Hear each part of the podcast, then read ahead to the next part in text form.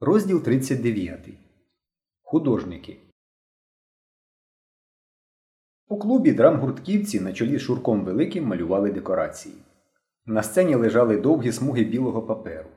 Маленький Вовка Баранов на прізвисько Бяшка марно намагався намалювати багату селянську хату. Мешкання куркуля Пахома. Ех ти, бяшка нещасний. Лаявся Шура. Не можеш звичайну хату намалювати, а ще син художника. При чому тут син художника? виправдовувався маленький бяшка. Мій батько малює тільки мініатюри, і взагалі спадковість передається тільки в третьому поколінні. Несподівано для всіх коровін поглянув на ескіз. Узяв вугілля і почав малювати. На білих аркушах швидко з'явилися контури печі, віконець, довгих лавок. Бачив? Мешко штовхнув Генку ліктем. Подумаєш. Генка презирливо труснув волосся. Що з того, що він малювати вміє? Охота тобі з ним возитися. Кінь ти, заперечив Мишко. Якщо кожний з нас загітує хоч одного безпритульника, то і безпритульних не залишиться. Коровін закінчив ескіз і ні на кого не дивлячись сказав Пензель не годиться. Шура приніс йому ще кілька пензлів, але коровін їх всі забракував. Інші треба, твердив він. Мешко витяг залишки лотерейних грошей і простягнув їх коровіну. На, піди купи, які треба. Коровін не брав грошей і мовчки дивився на мешка. Ну, іди, сказав Мешко. Чого ти на мене очі вирячив? Коровін нерішуче взяв гроші, мовчки оглянув усіх дітей і вийшов з клубу. Фью. свиснув Генка. Ухнули наші грошики. Якщо ти так будеш розпоряджатися фінансами, об'явив Шура, то я з себе знімаю всяку відповідальність за спектакль. Нічого передчасно хвилюватися, спокійно відповів Мишко. Почекаємо. Настало нудне чекання. Вже зібралися дорослі. Коровіна все не було. Невже обдурить? думав Мишко. Він пригадав, як коровін подивився на нього, коли брав гроші. Ні, він прийде. Але коровіна все не було. Нічого більше чекати, сказав Шура. Давай, бяшко, малюй. Вовка почав розводити фарби, коли раптом двері клубу відчинилися і з'явився коровін. Він був не один. Його міцно тримала за плече висока смуглява дівчина з чорним, коротко обстриженим волоссям. Вона була одягнена в синю спідницю і захисного кольору гімнастюрку, підперезану в тонкій талії командирським поясом. І що найцікавіше, на ній був червоний галстук, справжній піонерський галстук. Однією рукою дівчина міцно тримала коровіна за плече, у другій у неї була пачка пензлів. Вигляд у дівчини був дуже рішучий.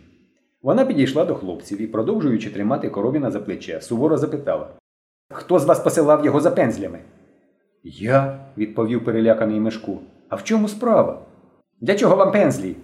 Декорації малюємо. Дівчина відпустила коровіна, підійшла до сцени і, розглядаючи декорації, запитала Яку ж п'єсу ви ставите?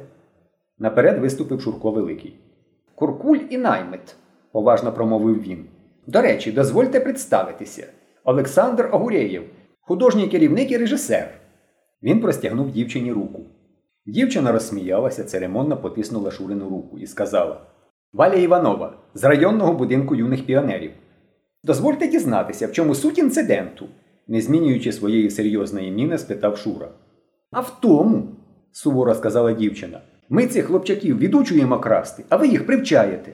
Він прийшов і вкрав у нас пензлі. Я не крав, пробурмотів коровін. Я взяв, щоб потім повернути. Мешко із здивуванням дивився на дівчину. Їй було на вигляд років 17, не більше, а вона вже вважата і працює в будинку юних піонерів. Де ж міститься ваш будинок? недовірливо запитав він.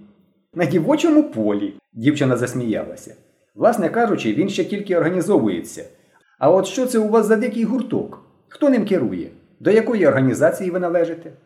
Ми прибуткові, крикнув Генка.